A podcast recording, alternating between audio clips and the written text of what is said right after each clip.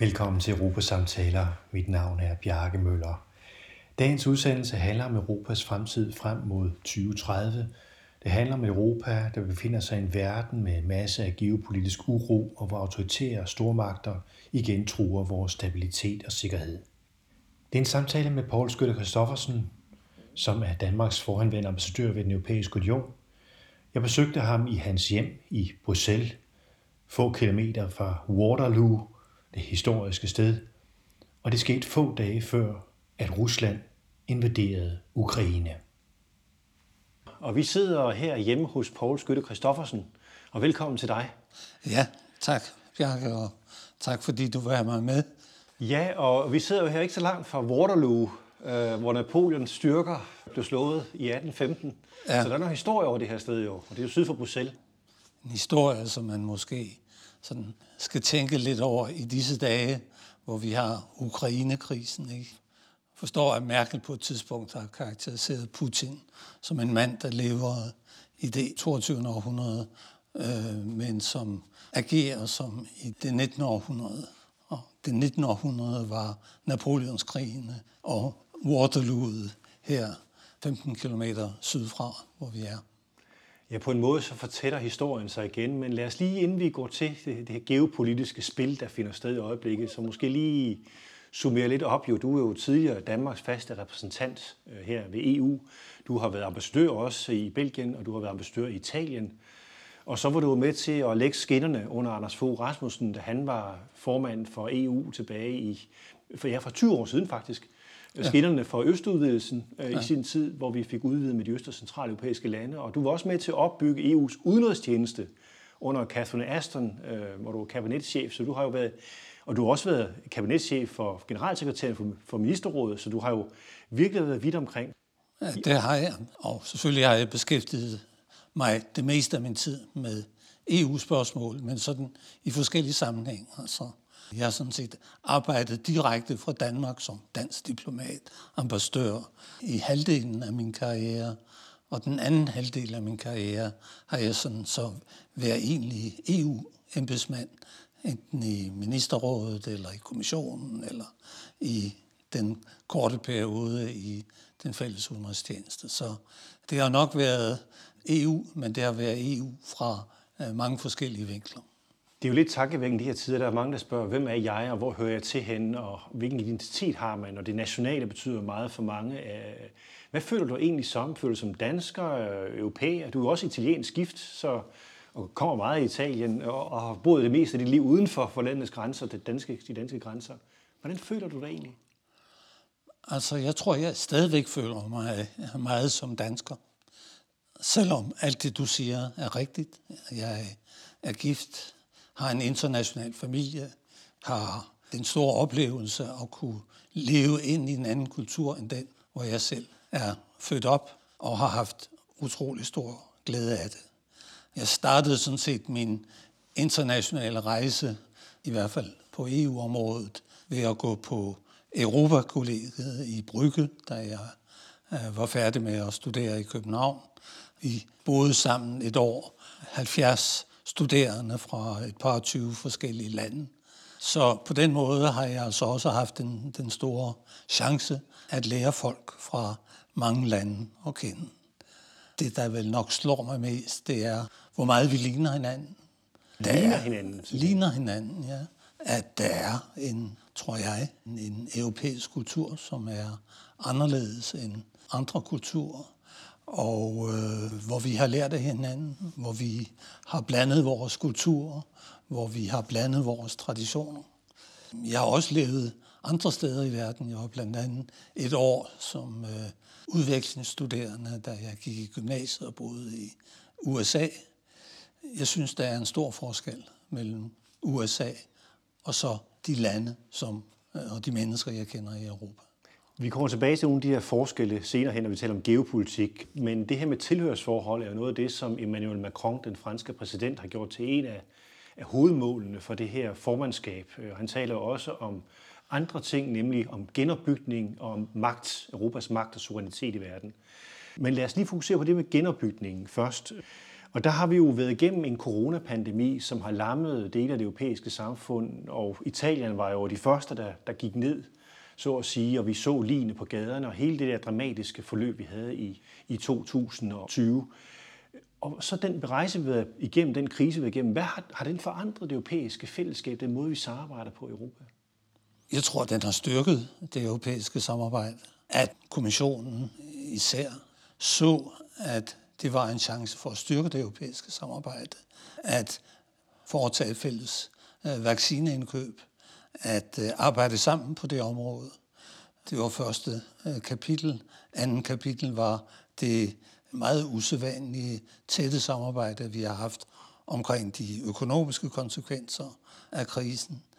Jeg tror også, det har påvirket den måde, vi agerer i en global øh, sammenhæng. Så jeg tror, at selvom det selvfølgelig har været en meget svær periode, så har det været en periode, som har været godt for det europæiske fællesskab. Ja, mange har talt om alle de her vacciner, der er blevet indkøbt, milliarder af vacciner, og vi har også givet en del til tredje lande og solgt ud af Europa og produceret meget her. Og det går jo tilbage til med suverænitet, men krisen åbenbarede jo også for os, at vi havde en sårbarhed i forhold til nogle forsyningskæder. Og sårbarhed er jo noget, det optager kommissionen rigtig meget, og også politikerne rundt omkring i rådet. Altså det med, hvordan vi kan sikre, at vi ikke er så sårbare i fremtiden. Betyder det noget, tror du, hvis man kigger lidt frem i, i den europæiske, europæiske unions udvikling? Vil, vil det her, den her diskussion omkring at få et mere robust samarbejde, vil det få en, en stigende betydning, tror du? Eller er det bare sådan noget lige nu, når man lige er ramt af coronachokket, og så er det over om to-tre år glemt? Nej, jeg tror, det vil have varige øh, konsekvenser. Selvfølgelig vil det være nogle helt konkrete konsekvenser omkring, hvad vi gør på medicinområdet, hvad vi gør på pandemiområdet, at vi skal, øh, alle ser klart, at der er et behov for fælles øh, samarbejde om at opdage nye virustyper og også være klar til at kunne træde til i sundhedsvæsenet langt hurtigere, end vi gjorde dengang. Så der vil være en række konkrete ting, som denne krise efterlader, som vil føre til nyt samarbejde. Jeg tror også, at det er godt for EU, at vi viser, at vi kan konkret gøre noget praktisk på et område, som jo er meget tæt på, på mennesker, som vedrører os alle. Altså EU gør noget for borgerne simpelthen? EU gør noget for borgerne, og så man kan se et konkret resultat af. Jeg synes også, det er noget, vi kan være stolte af, i den forstand, at vaccineindkøb, indgreb på sundhedsområdet, er jo ikke noget, der er EU-kompetence. Men det, det var det ikke, da krisen ramte os. Det er ikke noget, hvor du havde eksperter siddende i kommissionen, der øh, vidste, hvordan man skulle gribe disse ting an. Alligevel får man systemet til at virke. Det minder mig lidt om, da jeg var i kommissionen i starten af finanskrisen. Du havde formentlig i kommissionen 15 personer, der virkelig vidste, hvordan kapitalmarkedet fungerede i Europa, hvordan banksystemet fungerede, hvorimod du i alle medlemslande havde store stabe i centralbanker og i finansministeriet, så man havde en kæmpe ekspertise. Men alligevel blev det overladt til kommissionen og til EU at forsøge at finde en løsning ud af bankkrisen. Og det har så også ledt til en konsolidering af EU-samarbejdet på det område, som vi ikke er færdige med, men som alligevel har en varig virkning. For eksempel så synes jeg, at finanskrisen ledte til, at vi fik en rigtig centralbank i Europa. Den centralbank, vi havde skabt, var jo ikke en særligt stærk øh, magtfaktor eller en rigtig centralbank. Det skete i løbet af 10 år øh, som følge af finanskrisen. Og hvad mener du med en rigtig centralbank? Hvad, hvad var det nye? Det nye øh, er, at øh, centralbanken er aktiv i sin pengepolitik, den indretter sin pengepolitik, ikke kun efter en inflationsmålsætning og meget mekaniske parametre, men som en vigtig makroøkonomisk aktør, som også har været vigtig i coronaperioden. Ja, sikkert billige lån og til lave renter og, og alt sådan noget. Ja. Ja. I USA tog det 150 år fra USA blev skabt, til du havde opbygget et federalt reserve system, der svarer til det system, vi har i Europa nu. 150 år i USA, 10 år i Europa. Det viser både finanskrisen og det, vi har været igennem, for så vidt angår corona, at vi kan gøre noget sammen, og at det virker. Nu er jeg glad for, at du nævner finanskrisen, for der er også mange, der sådan har draget sammenligninger med den måde, vi håndterede finanskrisen på i sin tid, hvor vi satte øh, de sydeuropæiske lande under hårdt pres for at ændre stort set hele den økonomiske politik og lave budgetmæssige opstramninger. Man holdt fast på, på kravene i ømuen, og nu skulle de disciplineres. Men den her gang har man ligesom siden, at vi suspenderer de krav, der er i stabilitetspakten og ømuen i forhold til budget og gæld osv., I kan godt få øh, mulighed for at optage flere lån, og så skal I investere ud af krisen. Og vi optog der er der så mange, der siger, at vi krydsede Rubikonfloden, så at sige, vi optog et fælles lån. Det er man med under finanskrisen, men det accepterede Merkel i den her krise at optage et fælles lån, den her Next Generation Fund på 750 milliarder euro. Og det er mange, der siger, at det er markant anderledes end det, der skete under finanskrisen. Kan du genkende den beskrivelse? Når jeg sagde, at øh, der skete en form for revolution i vores makroøkonomiske instrumenter, tænker jeg på pengepolitikken og den europæiske centralbank. Øh, som øh, virkelig var en øh, succes. Da Draghi sagde, at vi vil gøre, hvad der skal gøres, betød det noget for den enkelte borger i EU.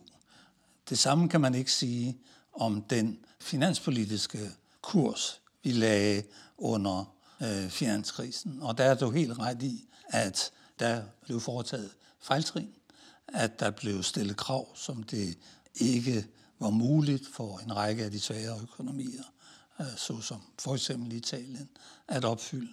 Og vi skal lære af det.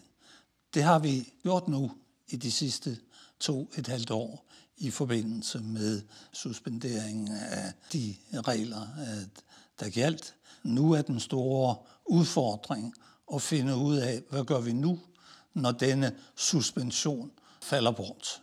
Fordi suspensionen skal falde bort. Vi kan ikke have en fungerende økonomisk og monetær union, hvis vi ikke har fælles regler om, hvordan man fører finanspolitik Men der er der jo så et pres fra nogle fra Macron og også nogle af de sydeuropæiske lande for, at man ligesom forlænger den suspension, altså man ikke skal have så stramme krav. Og der er også en diskussion om altså få en lidt mere permanent mekanisme i forhold til de situationer, der kan opstå i fremtiden således at man ikke skal starte på bare grund igen?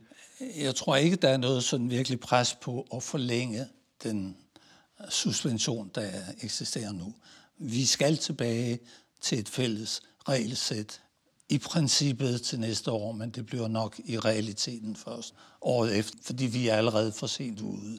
Mellemslandene begynder at lave deres finanslov for 2023 om et par måneder, og vi har ikke et nyt regelsæt klar, så det bliver året senere i realiteten. Og der skal vi lære selvfølgelig af de erfaringer, vi har gjort os i den her øh, periode. Øh, vi har set de fejl, vi begik sidste gang, at de regler, vi havde, og den politik, der blev ført, jo forstærkede krisen, i stedet for at gå imod krisen. Men det betyder ikke, at vi bare sådan kan sætte en streg over det og sige, nu bruger vi bare løse pengene. Også fordi det, der jo altså også desværre er ved at ske igen, nemlig at renterne er begyndt at stige igen. Så vi kan ikke bare fortsætte med øh, kæmpe underskud på de nationale budgetter. Det vil man simpelthen ikke kunne finansiere på længere sigt, øh, hvis der ikke sker en genopretning. Og der er så flere idéer på bordet. En idé er dem, som du nævner, at vi måske skal fortsætte den mekanisme, som vi skabte med en ny generation EU. Men der er også andre muligheder. Der er jo altså også øh, den mulighed, at når vi skal lave vores regler, at vi så laver regler, hvor vi privilegerer offentlige investeringer i stedet for offentligt forbrug. For noget af det, der skete under finanskrisen sidste gang, var jo, at når folk blev tvunget til at spare, så sparede de på investeringer, og ikke på det offentlige forbrug. Og øh, det har så haft negative konsekvenser for mm, vores mm. produktion. Mange spørger sig, hvad gør Tyskland? Altså, fordi de har altid været strammerne i den her diskussion, bakket op af flere andre lande, som bakker op ånden i unionstraktaten omkring ømuen. Øh, den nye tyske koalitionsregering, og der er en diskussion, der er en liberal finansminister, men der er også de grønne og socialdemokraterne. Scholz var meget proaktiv i forhold til den her Next Generation Fund i sin tid, var med til at, at skubbe Merkel det sidste stykke frem til målstregen. Og der er nogen, der siger, at de måske vil sige, at man kan godt undlade investeringer for eksempel i digital teknologi, infrastruktur og investeringer for eksempel i klimaomstilling. Tror du, det har nogle muligheder for at komme igennem blandt de 27? Altså, jeg tror, at den økonomiske tænkning i Tyskland er under forandring. Det er både på politisk niveau og også på teknisk niveau i det tyske finansministerium. Og jeg tror i hvert fald, at der er to ting, som virkelig har efterlagt et indtryk, der har givet grund til omtanke. Og det er for det første, hvordan sikrer vi, at de offentlige investeringer holdes op. Især i en periode, hvor vi har to meget store offentlige investeringsbehov på den grønne omstilling, og især øh, den, og på det digitale område. Det er muligt, at på begge områder, og måske ser på det grønne område, at vi kan skabe produktion, som også skaber ekstra indtægter i statskassen. Men altså, vi skal ikke komme blå i øjnene. Den grønne omstilling koster penge. Det investeringsbehov, ekstra investeringsbehov, formentlig på mindst et par procent på de offentlige budgetter. Ny generation EU har i hvert fald haft den effekt, at vi sætter mere fokus på investeringer og mindre på forbrug. Større stabilitet i de offentlige investeringer. Offentlige investeringer bliver ikke blot skudt til side, når man kommer op til en valgkamp og skal købe stemmer gennem øh, mere offentligt forbrug. Det er jo hele tiden nogle svære balancer mellem de forskellige økonomiske modeller, der er internt i EU, og forskellige, også statens rolle er forskellige i landene. Men alligevel har Macron talt om, at vi skal udvikle en ny europæisk vækstmodel, hvor man kigger mere på at øh, udvikle en form for økonomisk og teknologisk suverænitet. Hvad tror du, der ligger i den boks i de næste 10 år? Hvad er det, der kommer til at ske i EU-sammenhæng? Hvor meget kan han få igennem? Hvor stor er dynamikken i den retning? Vi har jo igen den her krise opbygget et stigende underskud på vores offentlige budgetter. Vores gæld er steget ganske betydeligt. Hvordan får vi den gæld reduceret? Det kræver mere produktion. Og der er mange svar på det. Det ene det er, at vi er med i frontlinjen på den teknologiske udvikling. Så er der knyttet til det i Macrons optik, så også en optik om, at vi skal kunne gøre det selv. Jeg er mere enig i den første del af resonemanget, end jeg er i den anden del af resonemanget. Det er rigtigt, at vi på en række sårbare områder og områder, øh, som er centrale, givet har behov for at se mere på forsyningssikkerhed. Tænker du her på den her batterialliance, vi har lavet, som er flere hundrede virksomheder? En, en, en, en Mikrochip har man jo lige sat en, en beslutning om. Jo. Den, den type ting. Men vi skal ikke lave det helt selv. Nej. Det er relevant også på farma, men vi skal ikke lave alle farmaprodukter i Europa. Det vil koste os utrolig mange penge, både i tabt eksport og i ekstra omkostninger ved at skulle lave det hele selv. Så strategisk autonomi kan være nødvendigt. Du vil i virkeligheden hellere tale om autonomi end suverænitet. Altså det med suveræn, ja. vi kan det hele selv. Kan det hele selv? Det tror du ikke på? tror jeg ikke på, nej. Så du tror på, at vi skal fastholde de globale værdikæder og samhandlen ja. osv.? Ja. Men vi skal have en autonomi, så vi kan forsvare os selv. Ja. Så er der også et spørgsmål om hænder og arbejdskraft. Fordi øh, der har vi jo virkelig et problem. Befolkningstallet falder i Europa. Det falder også i Kina. Vi bliver flere ældre. Vi får en større ældrebyrde. Proportionen mellem folk i den produktive alder, set i forhold til folk i pensionsalderen, vil ændre markant. Så vi må også se på demografien. Og det gør altså også, at den problemstilling er ikke en problemstilling, som vi helt kan frigøre fra en anden betændt problemstilling, som vi har inden for EU, nemlig spørgsmålet om emigration og skaffe produktion og ekstra arbejdskraft ind til EU. Øh, kan EU blive enige om sådan en fælles asyl- og migrationspagt? Det har man jo kæmpet om i, i flere år. Er der mulighed for det? Altså jeg tænker, at Danmark har været meget modstander af, at man skal gå for vidt, og man ønsker ikke at få mange ind. Det har været regeringens linje, men så er der andre lande som Tyskland, der trækker en anden retning. Kan man blive enige om det i EU-sammenhæng? Det bliver svært, men vi skal blive enige om det. Hvorfor skal vi det?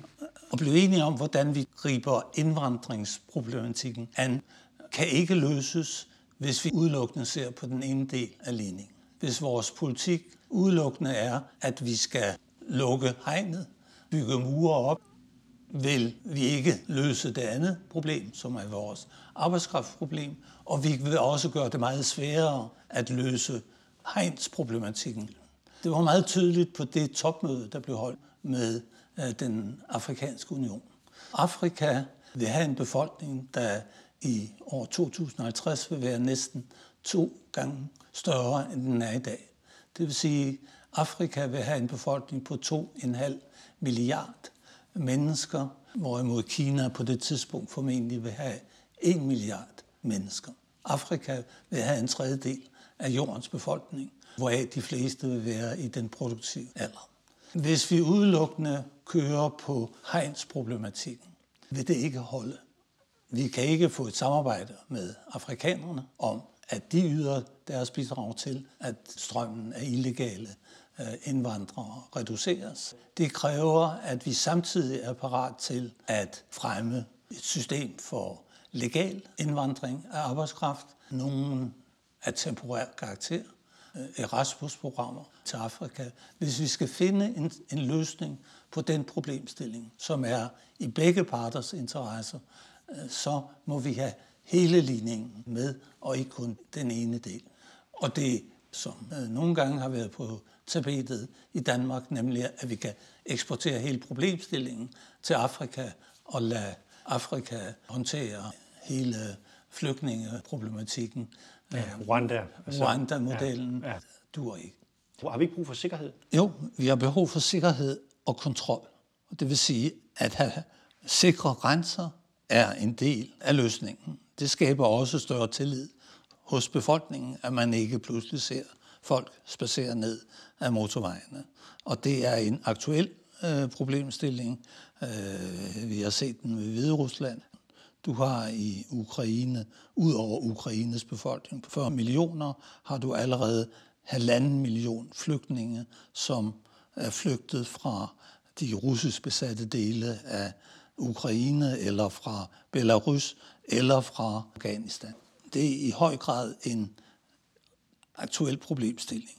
Men vi skal have sikre grænser, men vi skal have samtidig kontrollerede måder, hvorpå man kan få arbejdskraft ind i EU. Det har for øvrigt historisk set altid været løsningen. Husker, da jeg var i Italien som ambassadør, der var en kæmpe trafik af bådflygtninge fra Albanien til Italien. Det blev stanset den dag Berlusconi indgik en aftale med den albanske regering om, at en handel, der betød, at der blev et vist antal legale immigrationsmuligheder end Italien. Det var jo den samme model, han brugte over for Libyen, og det har været den samme model, som Spanien i sin tid brugte over til Marokko og flygtningestrømmen fra. Så der skal laves aftaler med de her lande der skal i grænseregionerne, og det skal EU gøre? Ja, dels som en vis legal immigration, dels også at støtte til at skabe arbejdspladser i de pågældende lande. Det er, en, tror jeg, en meget vigtigt og undervurderet problemstilling. Men det føder også en diskussion om ordnede arbejdsforhold og den sociale model i Europa. Det er også en af prioriteringerne for det franske formandskab, at vi ligesom skal styrke den Europas sociale model og beskytte den. Og, og i den sammenhæng, der har jeg også haft diskussionen om de folk, der kommer ind og øh, arbejder på kummerlige vilkår, og øh, kinesiske standarder, folk, der sover i baglokalerne og sådan noget. Og der har været tilfælde af det. Øh, containere, som folk sover i og sådan ting Og det vil folk ikke have. Macrons idé er, at ligesom skal lægges en bund under det her, så man sikrer på, at der er ordnede arbejdsforhold i Europa. Det kommissionen, arbejder med det i mange år også. Altså skal EU blande sig i det? Altså det, det I Danmark, der tænker jo arbejdsmarkedets parter jo, det er den danske model, det skal de ikke blande sig i, men Macron og, og flere andre kommissioner presser på for det. Altså, bliver det, bliver det noget, som, som EU kan trumfe igennem? Jeg tror ikke, at der bliver en fælles europæisk øh, arbejdsmarkedspolitisk model. Der er stor beundring over for den danske model. Øh, der er mange, der gerne ønsker, at de kunne lave den samme model. Det er bare ikke realistisk i andre lande. Så den problemstilling, som Macron peger på, er en, som ikke er, i hvert fald for øjeblikket, aktuel i Danmark. Det, der generer mig i den debat, det er, at Danmarks svar når den type problemstillinger rejses i debatten, det er, I kan jo bare gøre som os. I kan jo bare lave et arbejdsmarkedssystem eller det danske. Det danske arbejdsmarkedssystem har en 100-årig tradition, som desværre ikke eksisterer i andre medlemslande. Så dette smarte svar, at I bare kan gøre som os, øh, dur ikke. Så er der konkret debatten om den garanterede mindsteløn, altså som jo er garanteret løn, der svarer til den gennemsnittet af lønninger i øh, det enkelte land og i medianindkomsten. Så der prøver man ligesom at skabe en bund øh, med en EU-standard, men som implementeres nationalt. Og det har Danmark sagt nej tak til. Det er en trussel og en bombe under den danske model. Ja, og det har EU accepteret. Ikke? EU har givet en undtagelsesbestemmelse for Danmark. Så har det været en lang debat, øh, også blandt fagforeningerne, om hvor, hvorvidt, øh, hvis man accepterer det system, om det kunne underkendes af domstolen på et senere tidspunkt. Hvis du laver klare, kontante regler, er jeg ikke bange for, at vi vil få afgørelser fra domstolen, der undergraver det system. Problemet med domstolens nogle gange kreative fortolkning af regler, det er, at reglerne ikke har været klare og præcise. Jeg tror, de regler, der ligger i det direktiv, som nu er ved at blive vedtaget, er klare, og at Danmark har en undtagelse.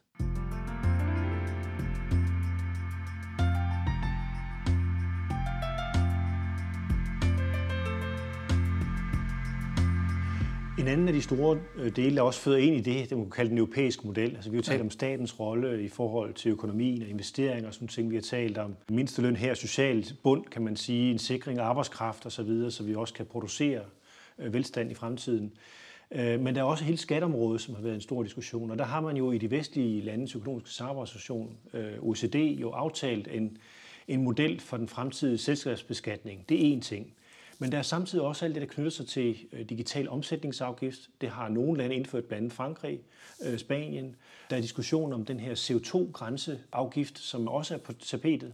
Det er jo en del af den finansiering, der skal til for at betale for den her Next Generation Fund, det her store lån på de 750 milliarder euro. Der skal de her, nogle af de her skattekilder, egne indtægtskilder, de skal gå til at betale den regning, der ligger for det store lån, man har optaget i fællesskab. Kommissionen er jo ved at forberede en række ting på det område her, og der skal også træffes beslutninger om det, og, og det er også en af prioriteringerne øh, under det franske formandskab.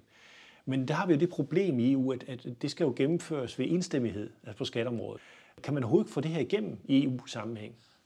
Altså, det er ikke min bekymring, at vi ikke kan få det igennem på EU. Altså, vi har jo sådan set alle sluttet op omkring den OECD-aftale, der blev lavet her for nogle måneder siden. Så øh, selv lande som Irland eller øh, visse af de baltiske lande accepterede systemet. Så vi har sagt ja til det pågældende øh, system. Så du mener, at det problem er løst på selskabsskatteområdet? Problemet er løst i Europa på selskabsskatteområdet.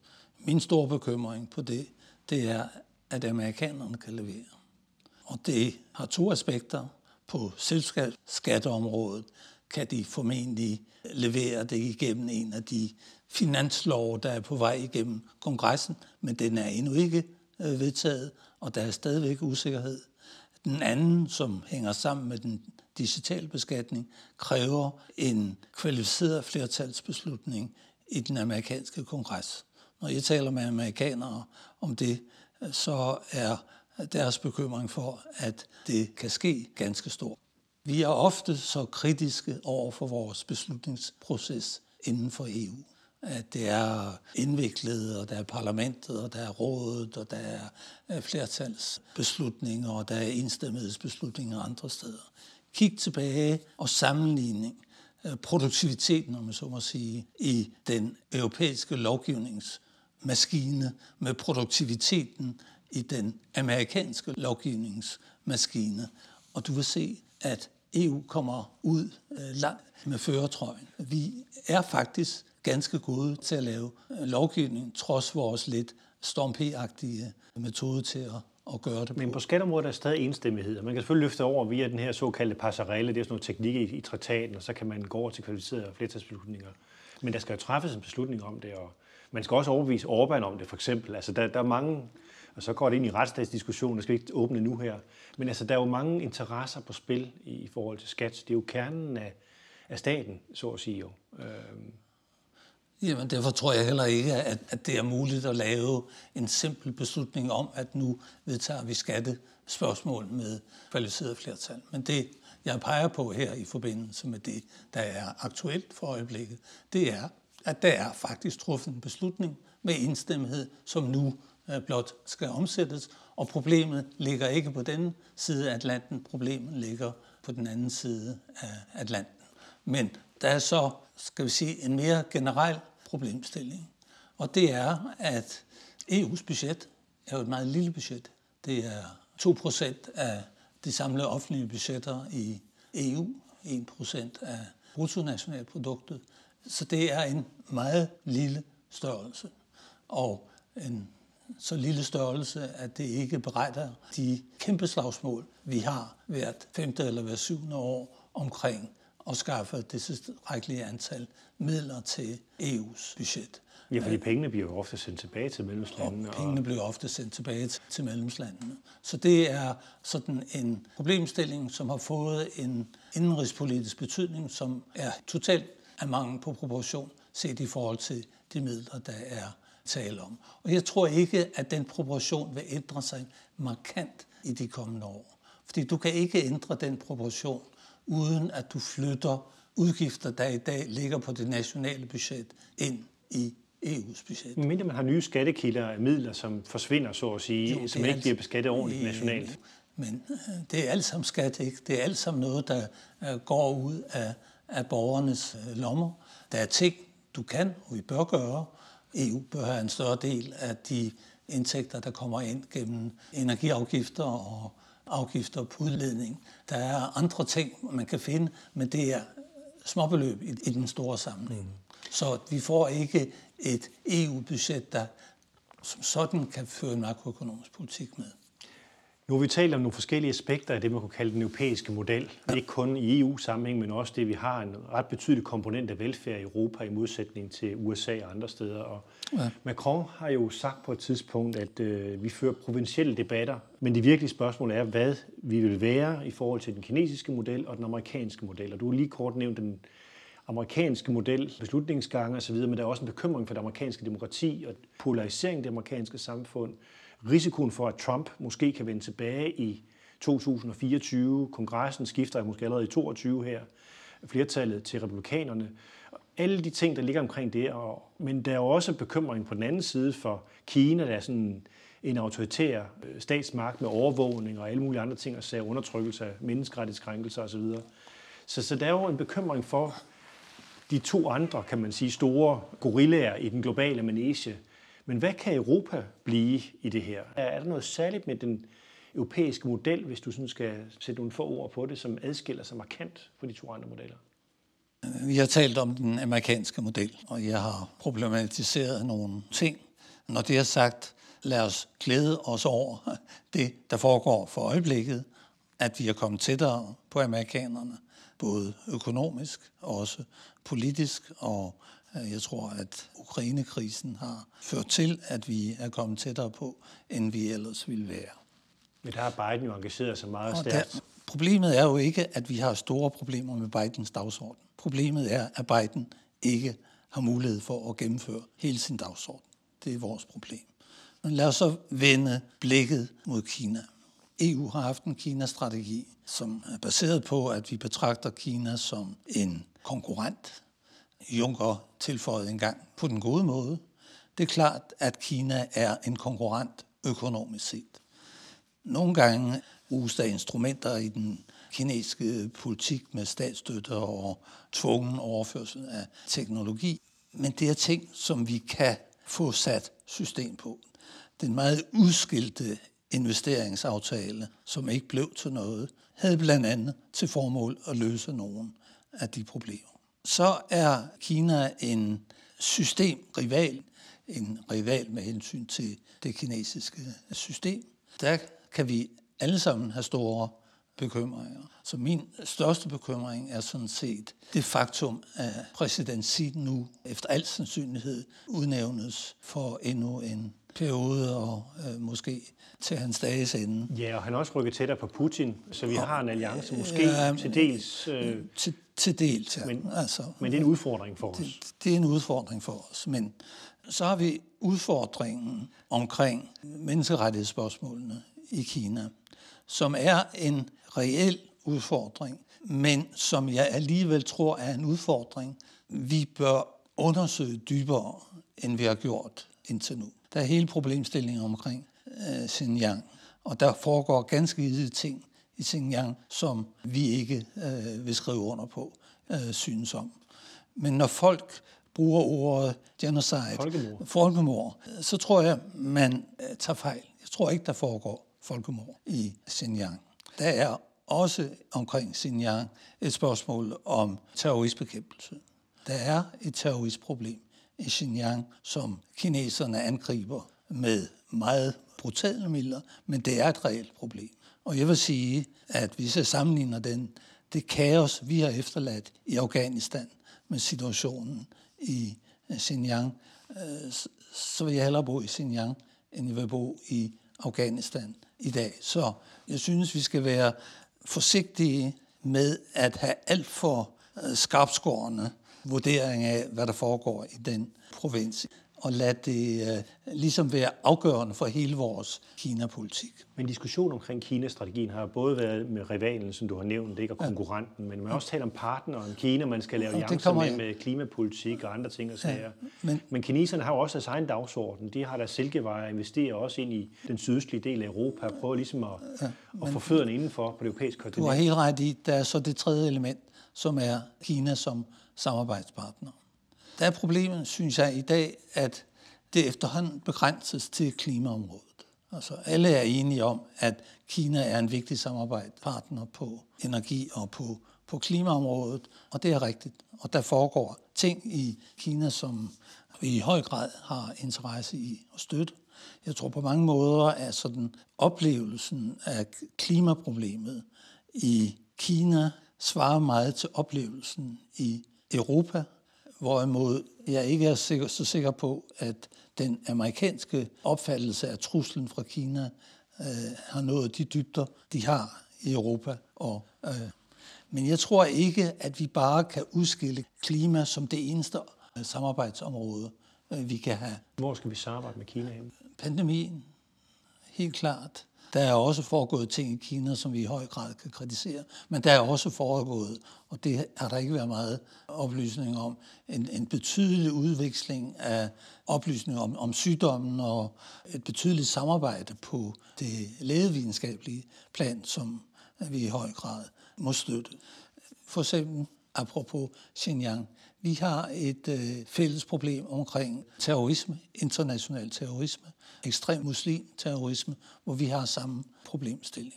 Så nævner du Belt and Road-initiativet, hvor vi nu er ved at opbygge et konkurrerende initiativ. Ja, det her Global Gateway, som det hedder. Global Gateway, ja. som blev lanceret øh, på Afrika-topmødet. Det er rigtigt, at vi bør opbygge et Global Gateway. Vi skal investere i infrastruktur i Afrika og sådan nogle ting. Ikke? Altså, ja, ja. Ligger der i planen? Vel? Ligger der i planen. Ja. Hvad der er godt og rigtigt. Men skal det nødvendigvis være et konkurrenceparameter? Er der ikke områder, hvor vi i stedet for at se det der som et konkurrenceparameter over for Kina, også skulle se det som et samarbejde. Så du ser sådan nogle komplementære projekter ja. i virkeligheden, i stedet for at man projekter, konkurrerer med hinanden? Ja. Som hurtigtog, der på fem dage kunne transportere ting fra der Vestkina til... Men spørgsmålet er, man så tør, fordi vi har jo både diskussion omkring screening af kinesiske investeringer i Europa på kritiske teknologi og robotteknologi og den slags og andre ting og sager. Men der er også samtidig presset fra USA, som ser Kina som primært en systemisk rival i dominansen over stillhed, og også sådan set i fremtiden og måske af, hvem skal være den globale supermagt over alle. Der er den konkurrence, der ligger i øjeblikket, og, og USA forsøger jo at trække Europa mere i deres retning. Kan vi balancere det her og, og finde en, en europæisk vej? Det mener vi kan og bør gøre. Det er øh, helt rigtigt, at vi skal samarbejde med amerikanerne på en række områder, som også har relevans for den her problemstilling. Og jeg tror, det især gælder på ny teknologi, hvorimod vi på andre områder også har en klar interesse i at arbejde sammen med Kina. Så jeg mener, at vi fra europæisk side skal være meget forsigtige, ligesom at placere Kina i en rolle som den, Sovjetunionen havde i gamle dage. det er en systemrival, men det er ikke et gammelt Sovjetunionen. Sovjetunionen var et system, som også havde som formål at eksportere sit eget nationale kommunistiske system til resten af verden. Det ser jeg ikke i Kina. Jeg ser ikke sådan et kinesisk forsøg på at eksportere den kinesiske model til resten af verden. Kina har en række interesser, som de ønsker til godset, men er sådan set ikke... Men de anlægger veje i sydøstlige Europa, Jamen, de køber havne og så videre. Fint, det synes du er fint? Det er fint, ja. Det gør de for at sikre deres forsyningslinjer. Det gør de af økonomiske interesser, det gør de for at, at øge indflydelse, men det gør det ikke for at importere et kinesisk system øh, i Grækenland, eller hvor der i Europa er store infrastruktur. Synes du, vi skal holde op med at demonisere Kina? Vi skal i hvert fald passe på ikke at gå hele vejen over til den amerikanske holdning til Kina. Vi skal have investeringsscreening. Vi skal have opbygget vores instrumenter mod kinesisk statsstøtte, kan øh, opkøbe ting i, i Europa, som man ellers ikke kunne opkøbe. Vi skal være opmærksom på den der overførsel af teknologi. Men at se Kina udelukkende som øh, en konkurrent, tror jeg ikke er i hverken vores økonomiske eller politiske interesse. Sidste spørgsmål, jeg gerne vil berøre, det er jo hele forsvars- og sikkerhedspolitikken, jo, og som også handler om Europas rolle i verden, ja. og handler om vores autonomi, suverænitet, skråstreg, hvad vi nu kalder det. Ja. Øh, også forhold til USA, hvor vi har været afhængige af beskyttelse af atomparaply osv. i NATO-regi. Der har man jo på grund af Ukraine-krisen og andre ting, så har man jo for flere lande sagt, at vi er nødt til at sætte mere fart på det europæiske forsvarsarbejde. Og der har jo længe været en forsvarsfond og investeret i ny kritisk teknologi osv. samarbejde hvor Danmark ikke er en del af det, men det lader vi lige parkere et øjeblik. Hvad tror du egentlig, EU kan levere på forsvars- og sikkerhedsområdet? Altså, skal vi ikke bare fastholde NATO-alliancen og sige, at der er vi sådan set beskyttet? Vi skal fastholde NATO-alliancen, så længe vi kan.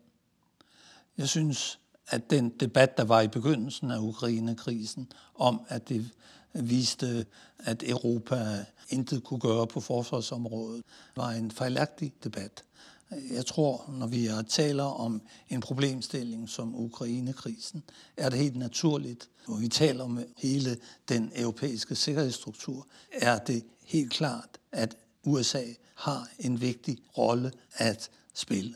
Så lad os ikke tro, at vi i løbet af de næste 10 eller 15 år kan opbygge et forsvarssystem i Europa, som vil være i stand til at håndtere en Ukraine-krise selv pejlemærket må være, at vi skal kunne håndtere kriser som Bosnien, Kosovo, øh, Libyen, den type kriser, og også at vi skal kunne håndtere kriser i Afrika, hvor USA ikke er særlig velkommen. Jamen nu trækker Frankrig også tropperne tilbage fra Mali, og det er flere jo, andre lande, Danmark men, også Ja, det. men vi, altså... trækker, vi trækker dem jo ikke tilbage.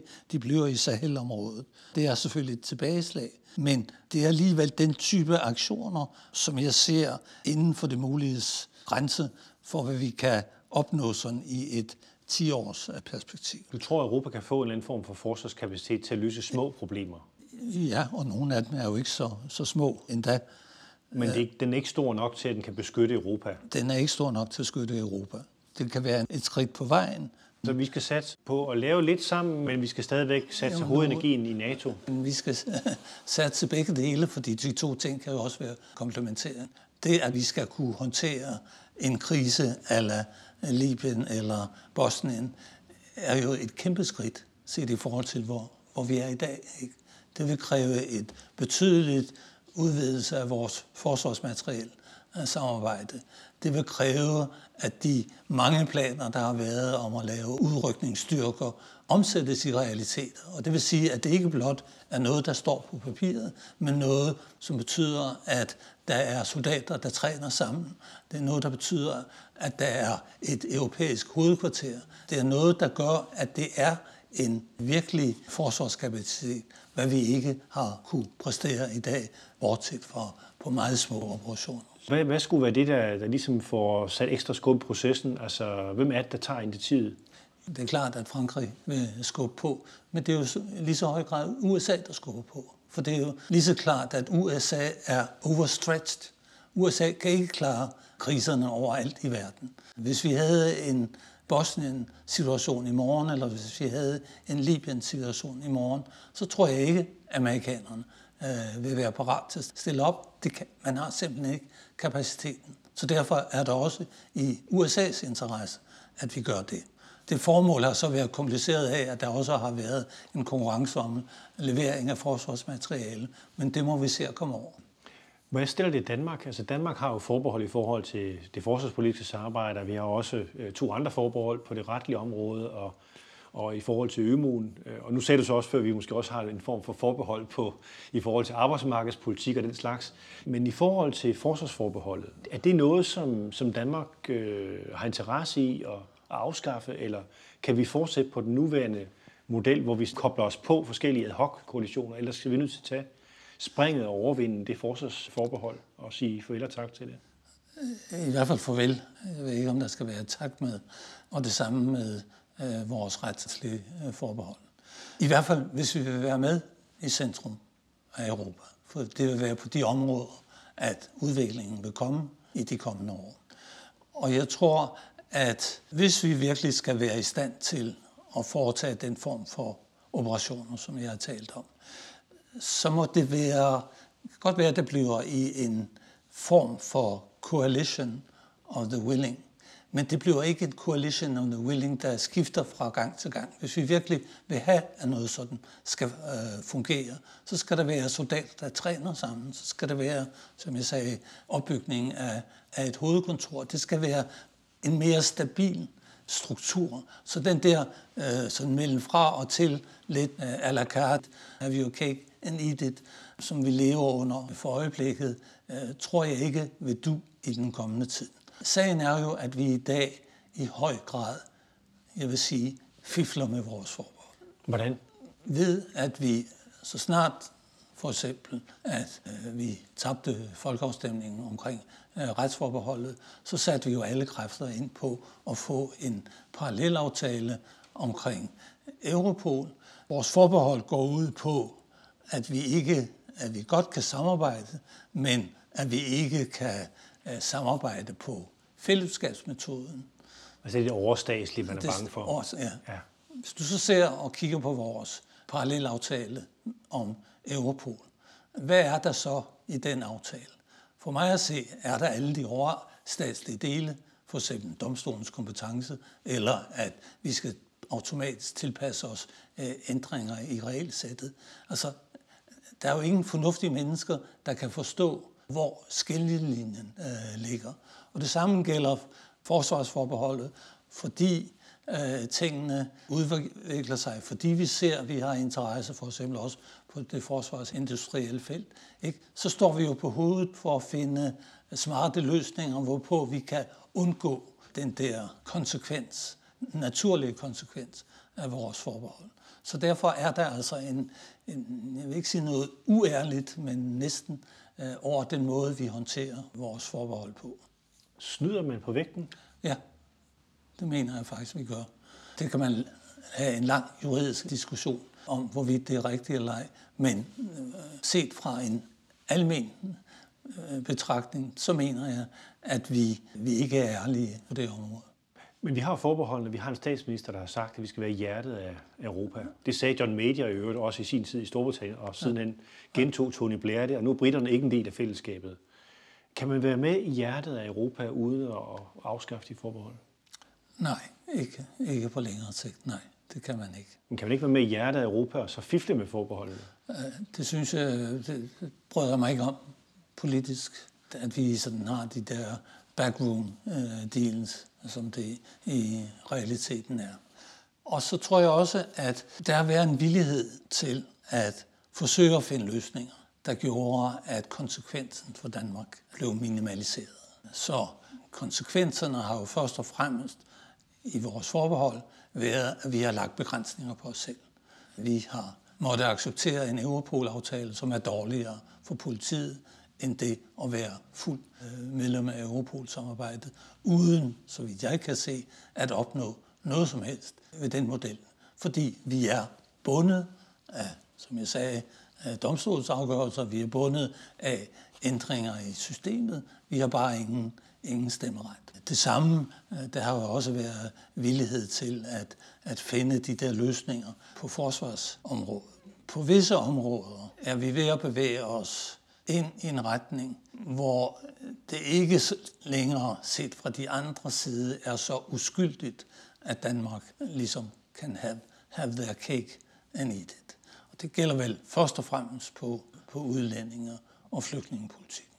Altså, det faktum, at det nu står temmelig klart, at den politik, vi fører, for eksempel med hensyn til udsending af flygtninge til Syrien, eller vores generelt den meget restriktive flygtningepolitik, vi har, betyder, at flygtninge bevæger sig fra Danmark til Tyskland. Det faktum, at vi fører den form for politik, styrker kræfter i andre europæiske lande, som har samme grundholdning som Danmark. Så pludselig er det ikke så uskyldigt. Vi skal bare være rare ved de ellers ganske fornuftige danskere. Jeg tror, vi er forbi det punkt. Og endelig vil jeg sige, at vi har jo mange år, tror jeg, været ganske gode til ligesom at forsøge at kompensere vores mærkværdigheder på forholdsområdet ved at være forholdsvis fremkommelige på en masse af de andre ting, der øh, blev diskuteret og forhandlet og, og vedtaget i EU. Jeg tror også, at vores muligheder for at gøre det begrænses af den politik, vi fører. Brænses også, at øh, jeg synes, det er sådan helt klart, at øh, vi investerer ikke nok i EU-samarbejdet. Vi har en lille EU-repræsentation.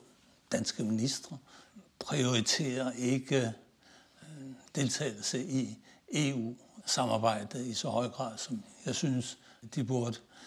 Så alt det, det betyder, at det der, at vi kunne ligesom ved at vise os fremkommelige og hjælpsomme på andre områder, ikke eksisterer øh, længere. Og jeg synes, det er en stor skam, fordi jeg mener også, at Danmark har en masse muligheder for at påvirke samarbejdet i EU. Og vi har en masse ting, der fungerer i Danmark, og som vi kunne sælge til EU. Miljøområdet, klimaområdet er klart et af dem. Så vi har en masse ting, som vi kunne bruge som aktiver i EU. Så derfor er det vigtigt at være i kernen af Europa. Og der er ikke nogen sådan smart måde at undgå, at vi kommer i klemme.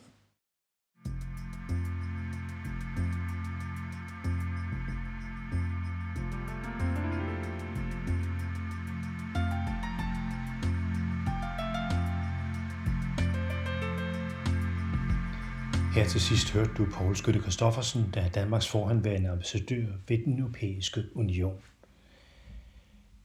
Mit navn er Bjarke Møller, og jeg er vært for disse Europasamtaler. Jeg er journalist og forfatter, blandt andet til bogen Håbets politik, sådan overvinder Europa kriserne og bliver en grøn supermagt. Dette er en serie om EU's fremtid frem mod 2030, og serien er støttet af Europanævnet, serien fortsætter i de kommende uger, hvor vi hver lørdag publicerer endnu en Europasamtaler med Europas fremtid. Musikken, du hørte i udsendelsen, er komponeret af Christian Møller Munar. På genhør næste lørdag.